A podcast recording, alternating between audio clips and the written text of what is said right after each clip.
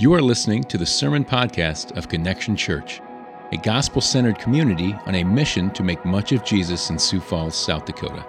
For more information, visit SiouxFallsConnection.com. Thank you for listening.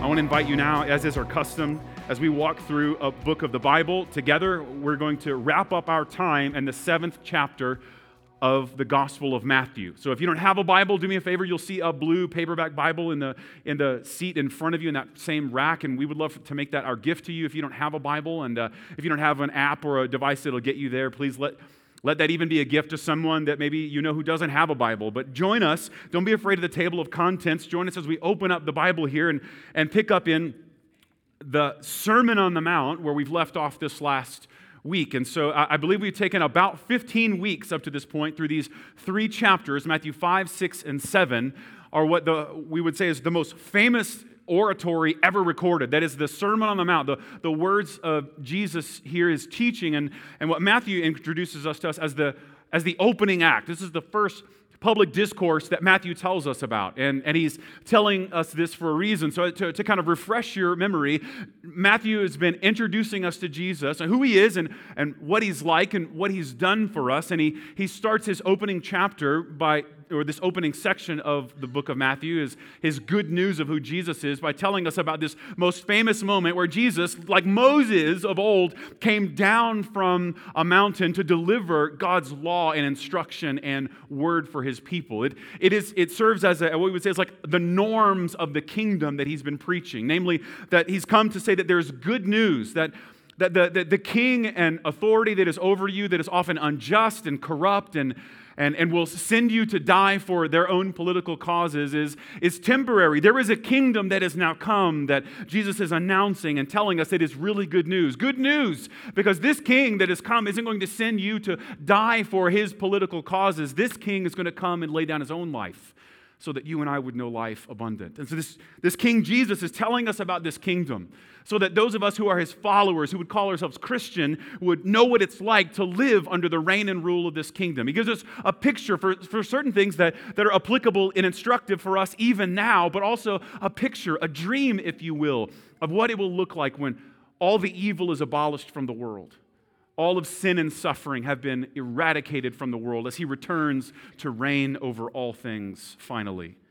So, in this conclusion to this Sermon on the Mount, we're going to spend our time this morning in verse 21 through the end of the chapter, verse 29. And as I've shared with you before, uh, there's a, beautiful mystery that takes place. We open the Bible, uh, but what really happens here is that the Bible begins to open us, it begins to speak authoritatively to us, provoke us even, as we'll see here. And so I want you to join me there at the, the last chunk of Matthew 7, the, the last part of the Sermon on the Mount. A word of encouragement, as I said, for the last several weeks is a really good news for you. This is the most famous and influential and powerful sermon ever preached, ever recorded. And so this morning, on one hand, uh, you get to hear the greatest sermon ever preached because I'm going to read right out of it. On the other hand, we get to jump in with one of the most expounded upon and analyzed and studied texts. We get to jump into uh, the teaching of Jesus that has been meditated upon for centuries. So, beginning in verse 21 all the way to the end of this sermon. Not everyone who says to me, Lord, Lord, will enter the kingdom of heaven but the one who does the will of my Father who is in heaven. On that day, many will say to me, Lord, Lord, did we not prophesy in your name and cast out demons in your name and do many mighty works in your name? And then will I declare to them, I never knew you. Depart from me, you workers of lawlessness. Everyone then who hears these words of mine and does them will be like a wise man who built his house on the rock. And the rain fell, and the floods came, and the winds blew and beat on that house, but it did not fall because it had been founded on the rock. And everyone who hears these words of mine and does not do them will be like a foolish man who built his house on the sand. And the rain fell, and the floods came, and the winds blew and beat against that house, and it fell. And great was the fall of it. And when Jesus finished these sayings, the crowds were astonished at his teaching, for he was teaching them as one who had authority and not as their scribes. I pray this morning we'd be astonished by the very words of Jesus. Last week, I warned you that his words in the previous passage will offend or provoke intentionally anyone in the room who is not a Christian.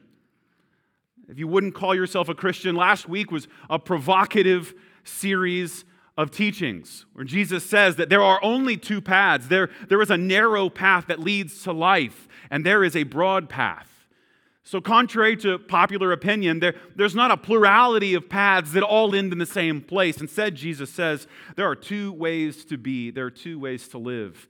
And the, in this essence, uh, or the essence of what he's teaching, he says later, we'll, we'll have fruit to it that will reveal its nature. Either a narrow path that leads to life or a broad path, popular path that leads to destruction. While this Sunday, we're in a passage in which Jesus don't worry if you were offended last week, intentionally provokes and offends all the people who would call themselves Christian. So if you're in this room and maybe you wouldn't call yourself a believer, I want you to, as I said last week, be provoked, be intentionally challenged by Jesus. Take him at his words. Take seriously this most famous, most influential person to have ever walked the planet and what he says. But then if you're in this room and maybe like Jesus would probably probably imply here. You've come into this room and maybe you would call yourself a Christian. Maybe you would say, I, I believe in Jesus. I, I love these teachings of Jesus. Then Jesus is saying you probably have lulled yourself into an unnecessary comfort out of which he means to provoke you. So, brace yourself. I think what we find in these three sections a picture of what it looks like to not know Jesus, you kind of see not knowing Jesus in verse 21 through 23. And then you get a picture of knowing Jesus in verse 24 through 27. And then we get this brief glimpse into how to tell the difference in the last two verses. So, to kind of organize our thoughts and hopefully to help you remember this conclusion to this most famous sermon and what he means to provoke us into thinking and believing, uh, we don't talk about not knowing Jesus. What does it look like and mean to not really know and not really believe, to not really have, as he says, a life, a, a, a narrow but yet fruitful, life filled path? Then he describes what it looks like to know him, to have an abundant life, and then if you find yourself going, Well, how do I know? then it's pretty powerful at the very end of this sermon. Matthew knows you and I are going to ask that question, and, and he explains it for us in the last two verses. So, the Sermon on the Mount has been a massive and dense amount of powerful, pithy, insightful, and wise sayings of Jesus. And yet, at its conclusion, we find a stark, I would call, crisis. That is, there, there's a, there is this sense in which if you've come up to this point in the Sermon on the Mount and you are not yet provoked, Jesus is landing the plane here. He's concluding his thoughts and, and wrapping up what he's been teaching with a moment of crisis in which you and I are forced by Jesus. He doesn't let anyone off the hook. You are forced by Jesus to take one way or the other. To either respond in the affirmative, to, to receive what he has to say, or to reject it altogether. He doesn't, he doesn't give any room for anything else. And so he's up to this point given us a picture of, of two different ways of receiving it. Last week we saw there's, there's, there's two different paths that we might be on. There's no in between. There's two different trees that, that are ultimately, they look the same, but then later on their fruit reveals what they're really rooted in, their real identity. And then here we see that now there are two different ways to come to Jesus, and then two different houses, he says that are proven by the storm. As if to say, if, if you find yourself going like, man, I've really enjoyed the Sermon on the Mount, and maybe, maybe if you haven't been here, you, you chose a really great Sunday to join us because you get in this Sunday, in many ways, what many people for the last 15 weeks have been building up towards. Good for you, good timing. But if you find yourself saying, that's really interesting, I love these teachings of Jesus, let me ponder that for a bit. Jesus says, that's not how you respond to my words. So Jesus has punctuated this sermon all along the way with pretty powerful, broad statements. He demands that you, therefore, must be perfect as your heavenly Father is perfect in chapter 5. Later, he says that you can serve only one master. You cannot serve God and money. Do you hear it building up to the kind of this, this point and concluding call to decisiveness. It even says that you must seek first the kingdom of God and his righteousness, and then there's all these other things that we would have anxiety about. These things will fall into place in chapter 6. And so, what we have here is not another policy statement, but a plea to discern the difference between a nominal contemplation or, or even a, a superficial adherence to what Jesus is saying versus a full and complete devotion to his teaching and who he is. So, not knowing Jesus. Look at verse 21. Not everyone who says to me, Lord, Lord, will enter the kingdom of heaven. Not everyone who, who comes to Jesus and says, You are Lord, not just Lord, but Lord, Lord. But he says, but instead it's the one who does the will of my Father who is in heaven. Now, this, this should sound familiar if you were here last week. The language of doing and not doing, the, the, the language of you will either do this or not do this, is found all throughout this last conclusion, this concluding section, right? Here's the one who does them, verse 24, same section, or, or same, same tone, different section. Everyone who then hears these words of mine and does them, versus everyone who, a few verses later, hears these words of mine and does not do them. So he's saying there is a response. You will respond in a certain way, and what you do and your actions will be evidence of your response. So, the one who does the will of the Father who is in heaven, that's the one who he says, verse 22, on that day will say to me, Lord, Lord, did we not prophesy in your name and cast out demons in your name and do many mighty works in your name? And I will declare to them, I never knew you. And it gets worse. These people who apparently were believing and doing all of these mighty things. It's not just that, hey, I, you know, we used to be pals, right? We used to be close, but we had a falling out. You hear what he says? I never even knew you. We never had a relationship. And these people who were doing what seemed to be pious things, like good and, and acceptable things that benefited the people around them, I, I suspect.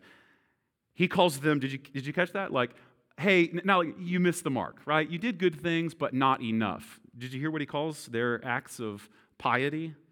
He calls them workers of lawlessness. So let's kind of unpack some of those things. I think you see, uh, most commentators would, would point out there's, there's at least three important aspects to these people who come to Jesus and cry, Lord, Lord, to him. One, and again, all three of these things should offend and provoke, if not terrify, many in the room who you would call yourself a Christian. One, they seem to have sound doctrine. Listen to how they come to Jesus. They come to Jesus and call him Lord. Uh, this is, uh, remember, this is, this is a, a powerful word that, that's used in, this particular culture that, in a way that would only typically be reserved for Caesar himself, that you would only look up to the, a person of great authority and call them Lord. And they come to Jesus and they see his authority and say, Lord. Jesus is imagining a time when these people who have the right understanding of Jesus, oh, Jesus, he's the Lord. They would understand him as God, representing in some divine way God himself. And they came to him and said, Lord, Lord. And, so notice the, the first provocative thing he tells us is that these people have sound doctrine. They believe rightly about Jesus. Second thing, they have a passionate fervor, fervor for him. Did you hear what he says there? They're going to come and they're going to say, Lord, Lord. Now, this kind of repetition is throughout the entirety of the Bible, right? You can hear David, uh, the, the archetype king of the Old Testament, representing this, this period of God's faithfulness and providence over his people, and he loses his son as a, as a judgment against them, and he cries out, not Absalom, Absalom, Absalom. You hear him crying out, right? You can hear the psalmist as well as Jesus. Psalm 22 and, and the end of the story here where Jesus is hanging on the cross and he cries out, My God, my God. Do you hear the passion and the repetition there? You can even hear as Jesus comes to Mary and Martha, we'll see later, and says, Martha, Martha.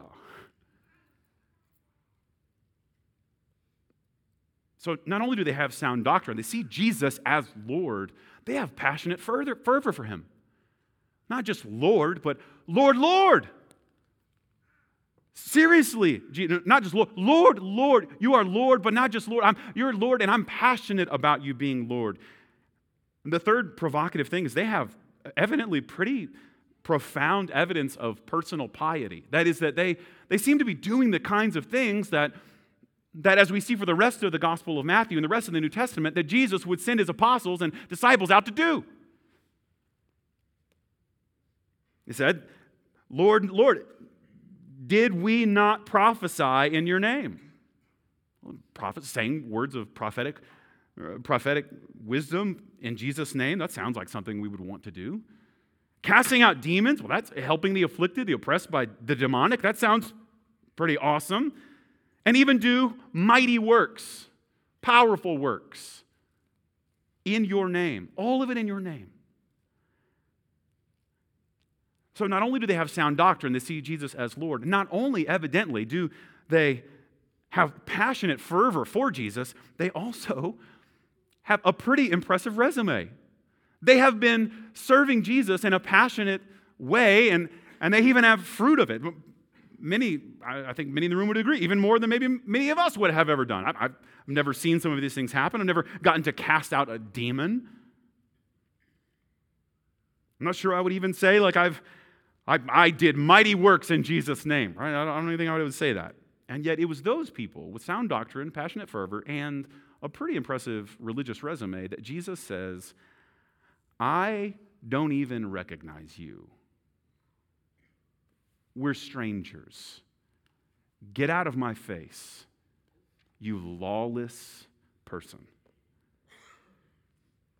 Here, one of the most provocative things that he begins with about not knowing Jesus. The, the absence of piety demonstrates that you do not know Jesus. But here's the provocative part.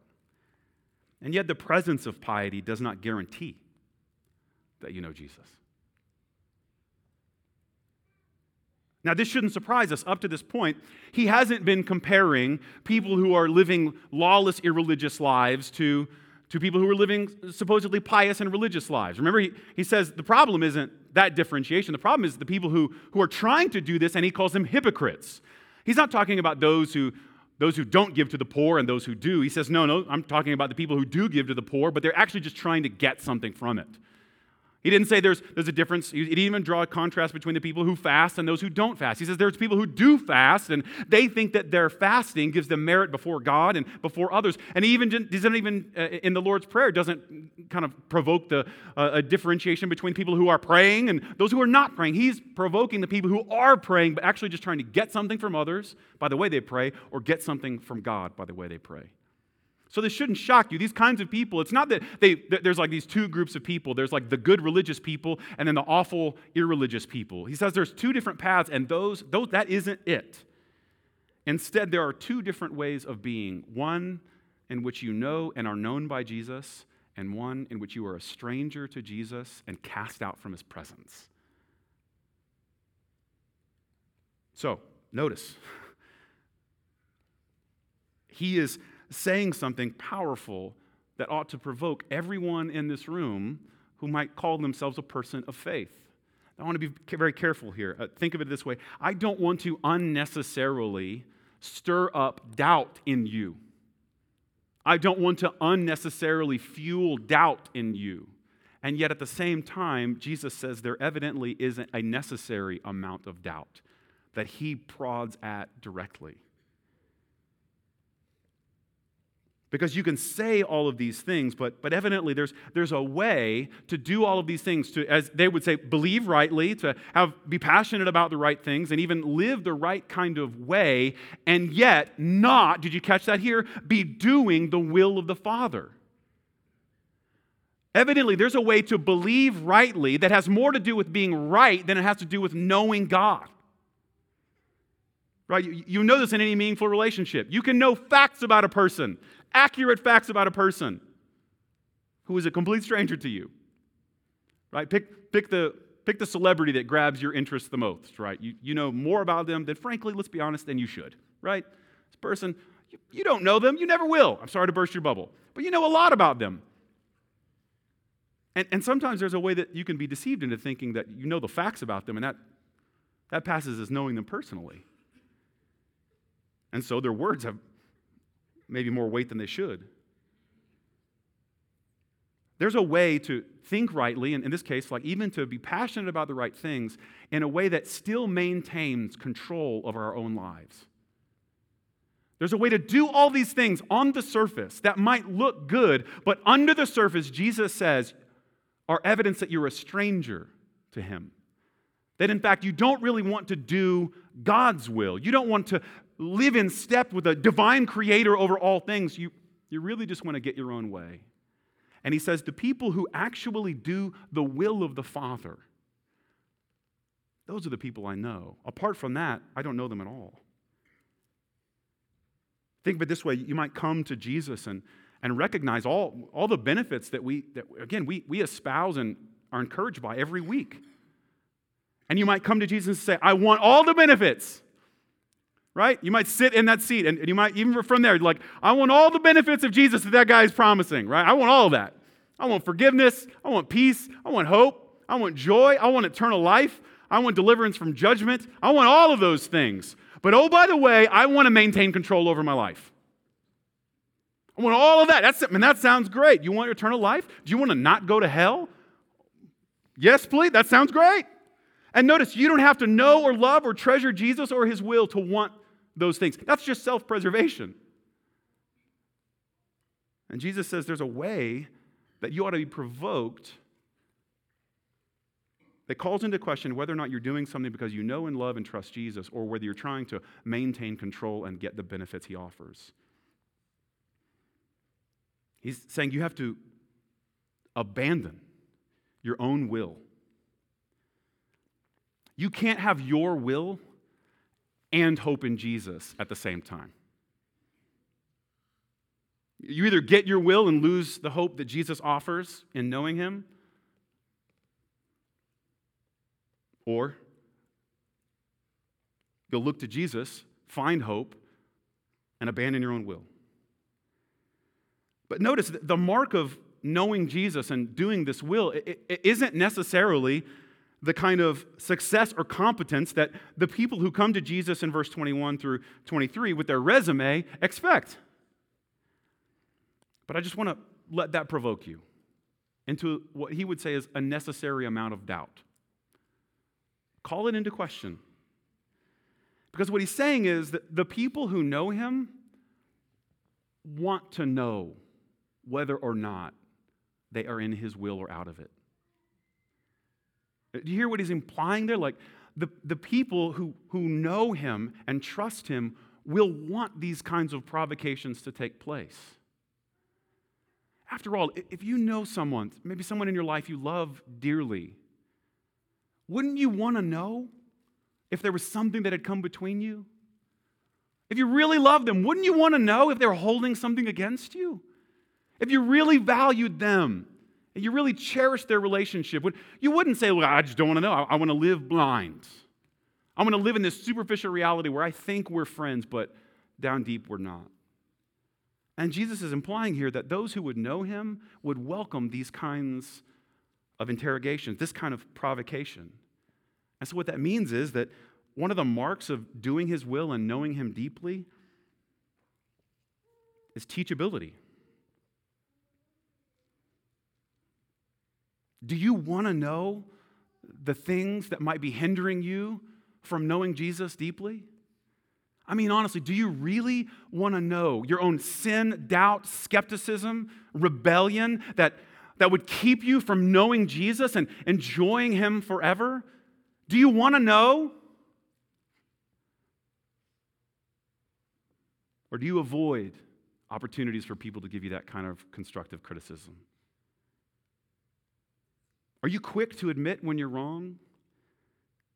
Are you humble and teachable and eager to be shaped? Do you respond well to people calling out the things that may or may not be hindering you from knowing Jesus more deeply?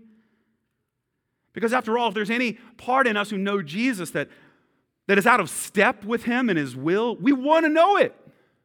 I don't want to avoid it. Think of it. If you want to gather together as the, as the gathered congregation of Jesus, but, but you don't want to know about the areas of your life that are out of step with the Lord's will, then please be warned. You are, Jesus says here, in grave, grave danger. As he said last week, you're in a big, popular way. Most people would say, Yeah, me too. I don't want to know about that kind of stuff. I'm not going to get up on a Sunday morning for something like that. I want to get up on a Sunday morning and be told things I want to hear. For those of you who are part of Connection Church, if, if you want to be in a gospel community, have those kinds of friendships and meaningful relationships that, that through the Holy Spirit we follow Jesus together, but you don't want your sin brought to light, then beware. You want the appearance of piety, but you don't want to be His. So be provoked. The people with the right doctrine, which is a good thing, we would fight for. The people with fervor for Jesus, Lord, Lord, is a good thing. We would want that. We would want to inspire that. And the people that, in this case, have, have an impressive resume of serving Jesus, we, would, we would love that. We, we'd celebrate that. And yet, notice that while those things in their absence is evidence that you and I don't know Jesus or want his will at all, it doesn't mean that, that just because they're present that we know him and follow him. And that ought to provoke you.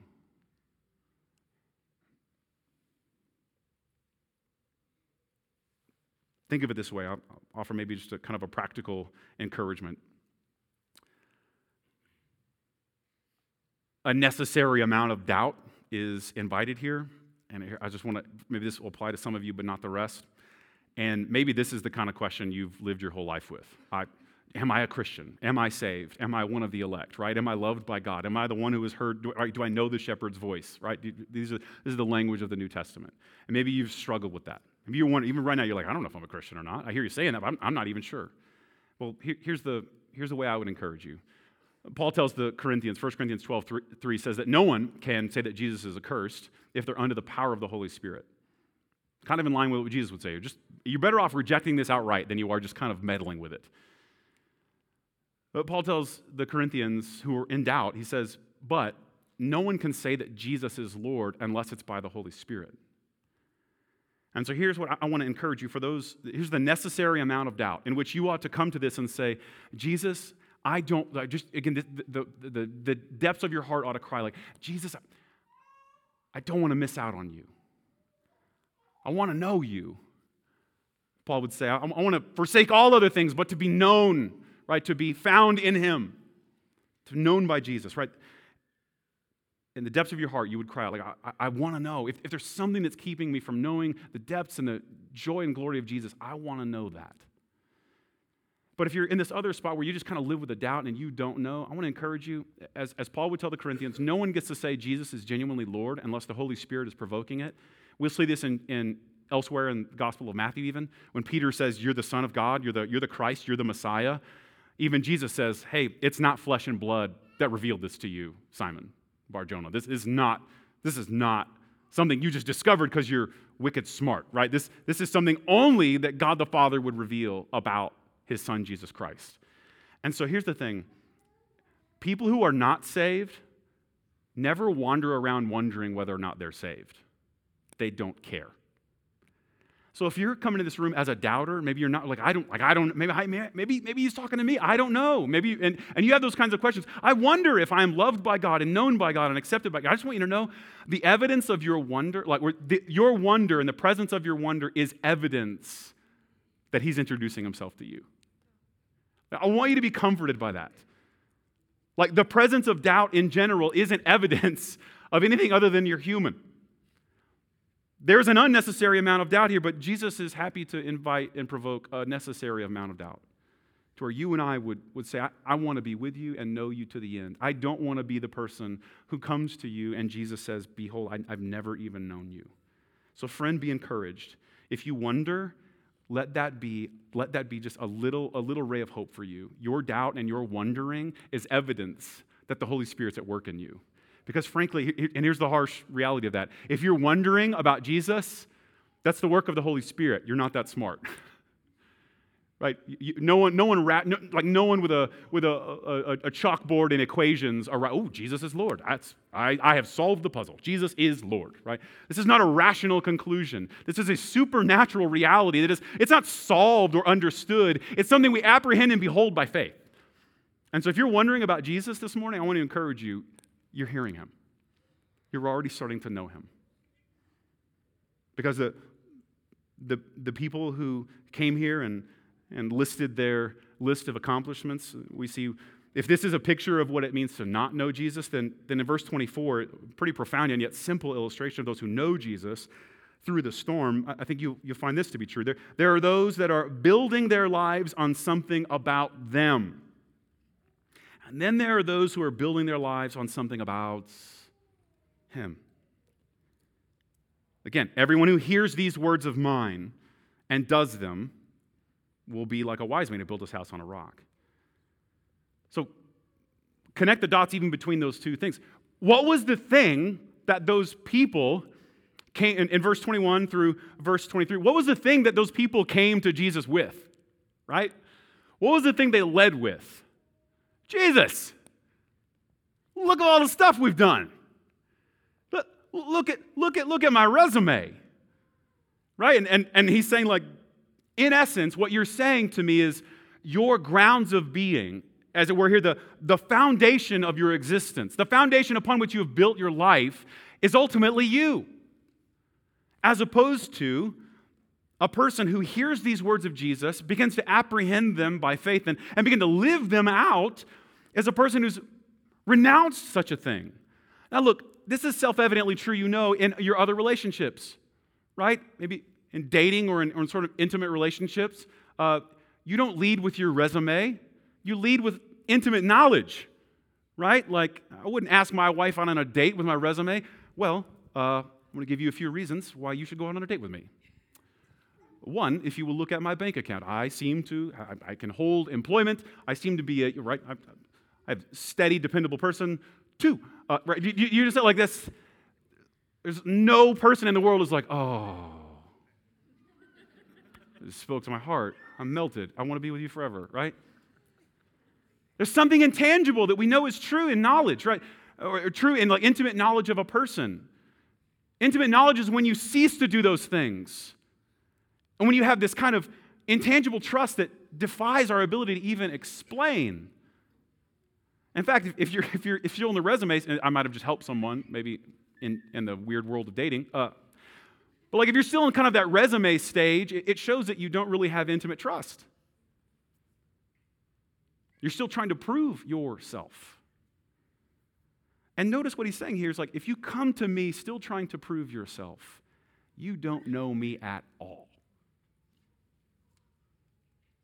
If you think you can talk me, Jesus says, into loving and caring for you, you have never met me. And he says that evidently a storm is coming. Now, notice what he's implied by this already. Did you, did you hear the, ought to scare you in verse 22. Again, this ought to provoke everyone. We're like, on that day, it says, so, so what is that day? Well, well, that's a, in the prophetic tradition, that that day, that, that coming day is the day of judgment. And on that day, evidently, Jesus says that, that who a person is and how they know him is going to be called to account. And, and he says, then so he connects himself even with the authority of God himself. Because up there he says, did you catch in the first section of those who don't know God? He says that if you, if you, if you know the will and do the will of the Father, then you know me. If you don't do the will of the Father, then you don't know me. And then in verse 24, he says, if you do the things I say, then you're on steady ground. And if you don't, did you hear what he's doing? He is equating his own words with the authority of God and the judgment that God will exercise over all that is broken and sinful and rebellious in the world. And he says, if you come to me with a life built on you, and you don't even know me, you don't even know what I'm like. I never knew you. They come to him as judge, knowing there is a judgment day. And they find out that the most important thing they could have had was to know Jesus. Think of it this way you and I are, when we know Jesus and know what he has done for us, we stop feeling the need to prove ourselves. We are freed from the need to come to him or anyone else with a resume. With a list of here's what I believe, here's what I'm excited about, and here's my list of accomplishments. When you know and trust Jesus, you are free, and this is powerful. If you know and are known by Jesus, then you are free to come to him the only way you can, which is empty handed. When you really, I mean, when you know Jesus, when you see him for who he is, when you see him welcoming the outsider, when you, when you see him rebuking those who would oppress, and when you, when, you, when you see him putting himself in harm's way for, for people to help them in a way that they could never help themselves, when you see that and when you know that, you don't come to him offering things, you come to him in freedom and with empty hands. Woe to the person, Jesus says, who comes to him thinking they can offer something to him. They ultimately will experience the greatest loss, and that is to know and be in the presence of Jesus. Think of it this way if the greatest loss that you and I could experience is not what you think, the greatest loss Jesus says you could experience is Him. To not know Him, to not experience His presence. And this is profound for you in the room. Maybe I, want to provoke you with these the, the, statements that Jesus is making here. If you're in this room, you're like, I don't know if I'm a Christian. Uh, what does it mean to be a Christian? Or maybe just just kind of an outsider looking in. I'm so I'm glad you're here. You're, you're always welcome here. And we hear Jesus' words. If we know that knowing Him is the most important thing, and apart from Him, we're lost, then it means that the thing that you've been looking for in every other place in your life is actually Jesus. Like the thing that you've been pursuing I don't know what that is for you, right? The, the approval or acceptance or control or comfort or stability or, right? The thing that you pour all of your resources in, right? Once I get this, I'm good. That thing that you're actually looking for is Jesus. And I want to invite you to consider the possibility that you're just using those things to get what Jesus freely offers. That thing you've been looking for, it's Jesus. And here's the encouragement you could lose that thing, but if you have Jesus, He's all you need. Knowing Him is the most important thing. Apart from that, you're lost. These, and, and this is the provocative statement these highly religious people did not know Jesus.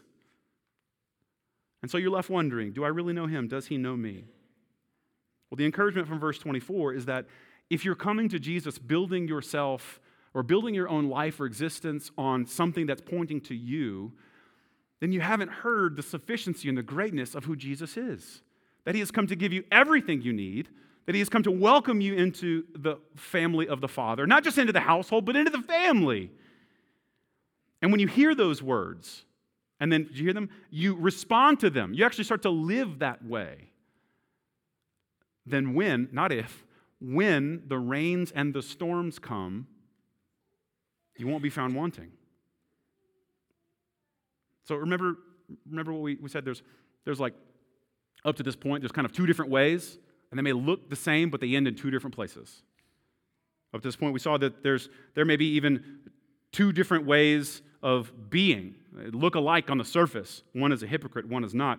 There's two different trees, he told us last week, and then in the end, they look the same until the fruit starts to ripen. And lastly, he says, then there's two different houses. And they look the same, they look identical. Could have been the same builder.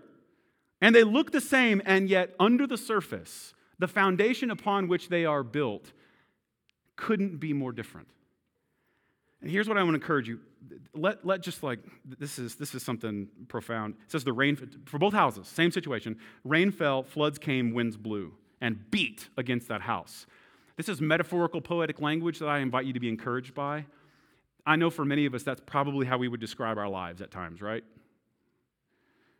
The rains are coming, the floods are rising, the winds are blowing, and I feel beat up. Felt that way? Here's, here's, the, here's the encouragement I want to give you that's actually a grace. Uh, for, for those of you in the room and your house is your house is built upon Jesus and his finished work for you, it's actually a grace that the storm comes to either affirm that, encourage you in that, or show you what, it, what you're really living for. And I know it won't feel like it, right? It never does. Why, why would a beating feel good, right? Um, and yet he's, he's evidently saying, I, I love you too much to let you go on thinking. I love you too much to let you go on living and building your life on something else. I, I'm, I'm pleased to allow a storm because some of you know this. That's just, there's, I wish there was another way. I wish there was a way to know the, the genuineness of our faith, right? The depth of our character, the truth about our integrity, right? Or the level of hypocrisy. I wish there was another way other than suffering and storms to have that revealed, but there isn't. And many of you know that. And many of you know one of the truest, the truest things about you were revealed at some of the lowest points of your life. And it will either show that underneath all of those things is a hopeless sand, or it will reveal that the thing and the person upon which you have built your life is faithful and true. You've heard me say this before. One of my mentors mentor says it this way. That's like, he says, I, uh, he shares a story that he hit rock bottom, but he was so thankful because when he hit rock bottom, he learned that there was a rock at the bottom. And so for many of us, we hear this story, and, and, and I know it, it starts to provoke us with fear, like, oh, I don't want that, I don't want that. And yet, I want, I want to encourage you. You will find at the bottom of a life built upon Jesus is something sturdy, something rock solid. You may not see that now, you may just feel the beating. But God has never abandoned the righteous, God has never forgotten or forsaken his own. So, what does that teach us? Where does that leave us? Well, verse 28 and 29 kind of Matthew not wanting to leave us wondering helps us to see. If you're thinking, like, well, what do I do? How do I respond to this provocative teaching of Jesus? Matthew tells us, because it's two things. He says, when Jesus finished these sayings, the crowds were, number one, they were astonished. More literally, they were provoked, as I said last week. And, and, this is really interesting. Most of the commentaries will point this out. It's an imperfect tense, so it's not like one time they were provoked. That is, the, the tense of this verb is that they were living in an ongoing state of provocation. They were, they were living in a perpetual state of astonishment. They heard what Jesus said and they were like, well, that's really provocative, and then you know, walked back to their lives. They heard the words of Jesus and said, and they were, and they became immediately astonished, but they were at that point put into a state of perpetual astonishment.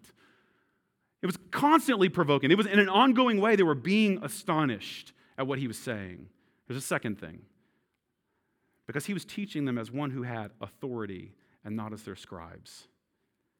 So, friend, do, it's, it's clear that many people have been in the world impressed by what Jesus says, but what we find here is that his teaching was different from anything that these people had heard before. So, question Do you find yourself in an ongoing state of provocation by Jesus? Do you find yourself being continually astonished at what Jesus would say to you, what he's done for you, and what he says about you, and what he says to you?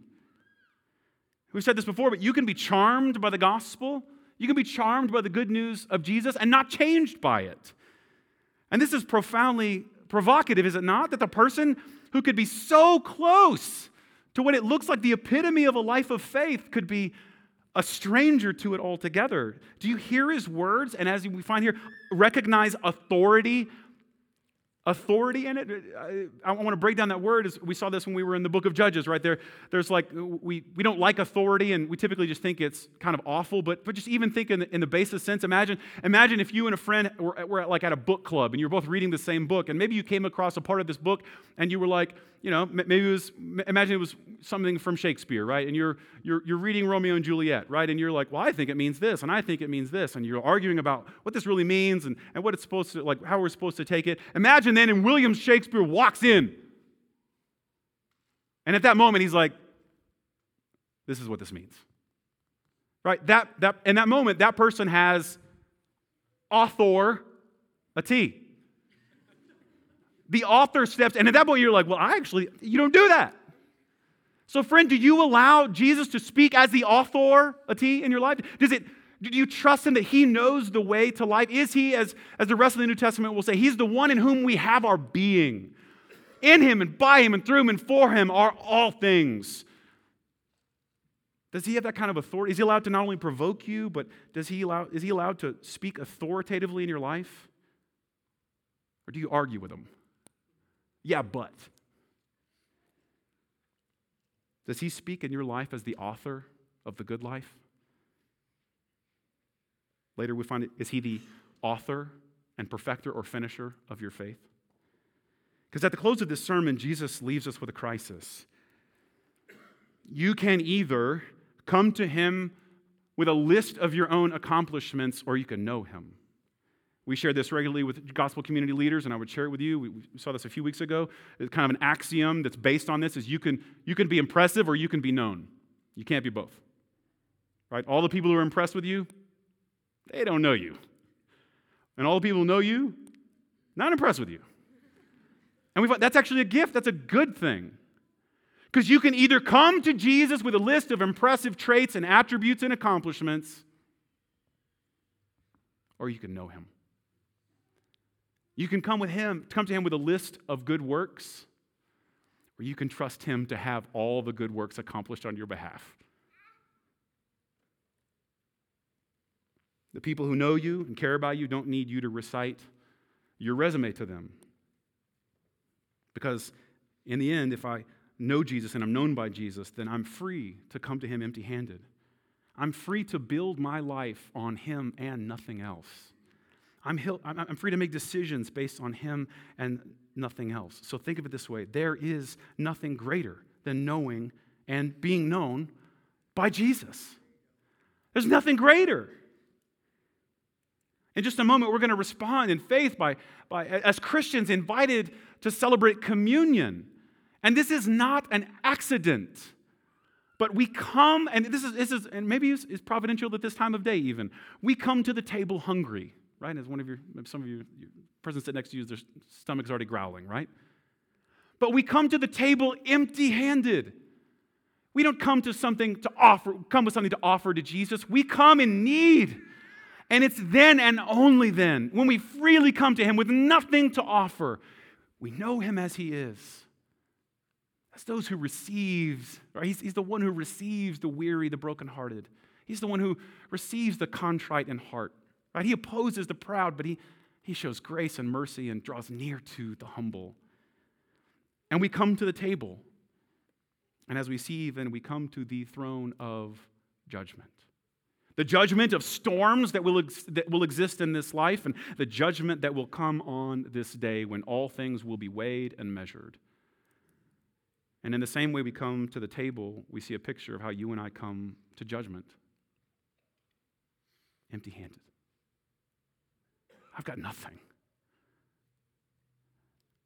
Notice it was their list of religious behaviors that merited Jesus sending them away and calling them workers of lawlessness. And same as that we saw uh, previously in uh, one of the other passages, we, the same thing we see at the end of that second passage, right? The rain fell, the floods came, and the winds blew and beat against that house, and it fell. And, and you, you'd like to, Jesus to say, and it fell. And, but but you, it, you know, there's, there's a way out. He just says, and it fell. And great was the fall of it. Right? And it fell.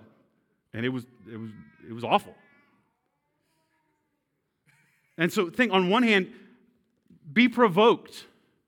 Be provoked at the invitation to come to Jesus, not with a list of your own merits, and not with things that you can build with your own hands, but be provoked that you are invited to come to Jesus empty handed. Be provoked by these two things. One, be honest what Jesus is saying about your sin and your, uh, your and, and, and the unrighteousness, the perfection that he demands.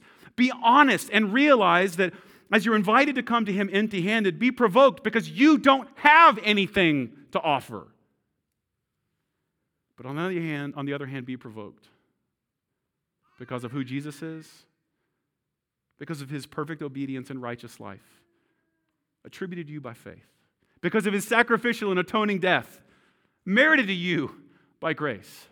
And by his victorious resurrection. Friend, on one hand, come to him empty handed because you don't have anything to offer. But on the other hand, come to him empty handed because you don't need anything else. You have nothing to offer, but friend, hear the good news. You don't need anything. Be provoked by that.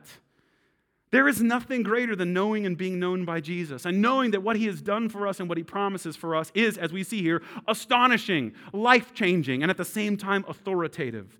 Are you astonished? Are you provoked? Is he the author of all things in your life? Are you free from meeting the law's demands because you know that Jesus has met them for you? Are you free from the need to impress because of how impressive Jesus really is? We need to be changed in our very nature. And I want to ask you do you know him? Have you seen him? Have you heard his provocative and astonishing words? Have you seen what he's like? Have you seen him being assaulted and mocked and betrayed by the crowds? Have you seen him taking false accusations that you and I deserve? Have you seen him taking your place on an old rugged cross?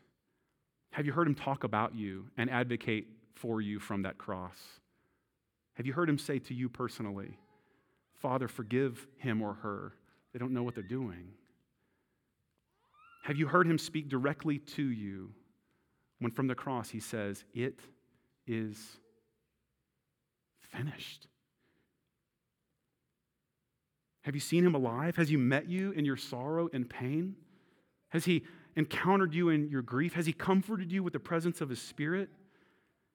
Ask yourself this if he walked in the room right now, what would you say or do? I mean, what if he walked in the room right now?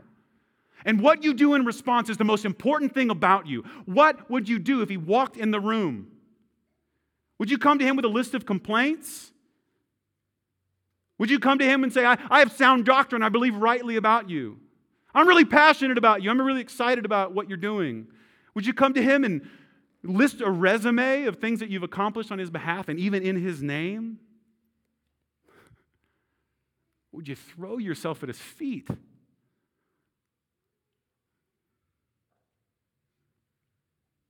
I think I would just run to him and I don't, I don't, I don't know, like, like, like the Apostle John. I think I would just Hug him. I'm so glad you're here. I don't want to go on another moment without you. I don't think I could take another minute without you. I don't think I could take news of another mass shooting without you. I don't think I could make it another day without you. I'm so glad you're here. Because here's what we're invited to do our response in faith is to come to a table and meet him. Not to meet him with a list of demands that you and I have achieved, but to come to him with a blank slate that he has bought and paid for with his own broken body and shed blood, with nothing but hunger and thirst. And here's the beauty He meets us there. And He says to you and to me, I'm the bread of life, I'm the living water. And he gives his own body to be broken and his own blood to be spilt so that you would not be a stranger, but you would find at that table welcome. Does that provoke you? Does that astonish you? Do you hear him saying these words directly to you? Don't take my word for it, friend. If you have any doubt in your mind, go to him. Go to him. You can speak directly to him. I dare you. Again, the most skeptical, cynical person in the room, I dare you. I dare you. You doubt everything. Doubt your doubt. I dare you to doubt your doubt and go to him. I dare you to cry out to him and see what happens.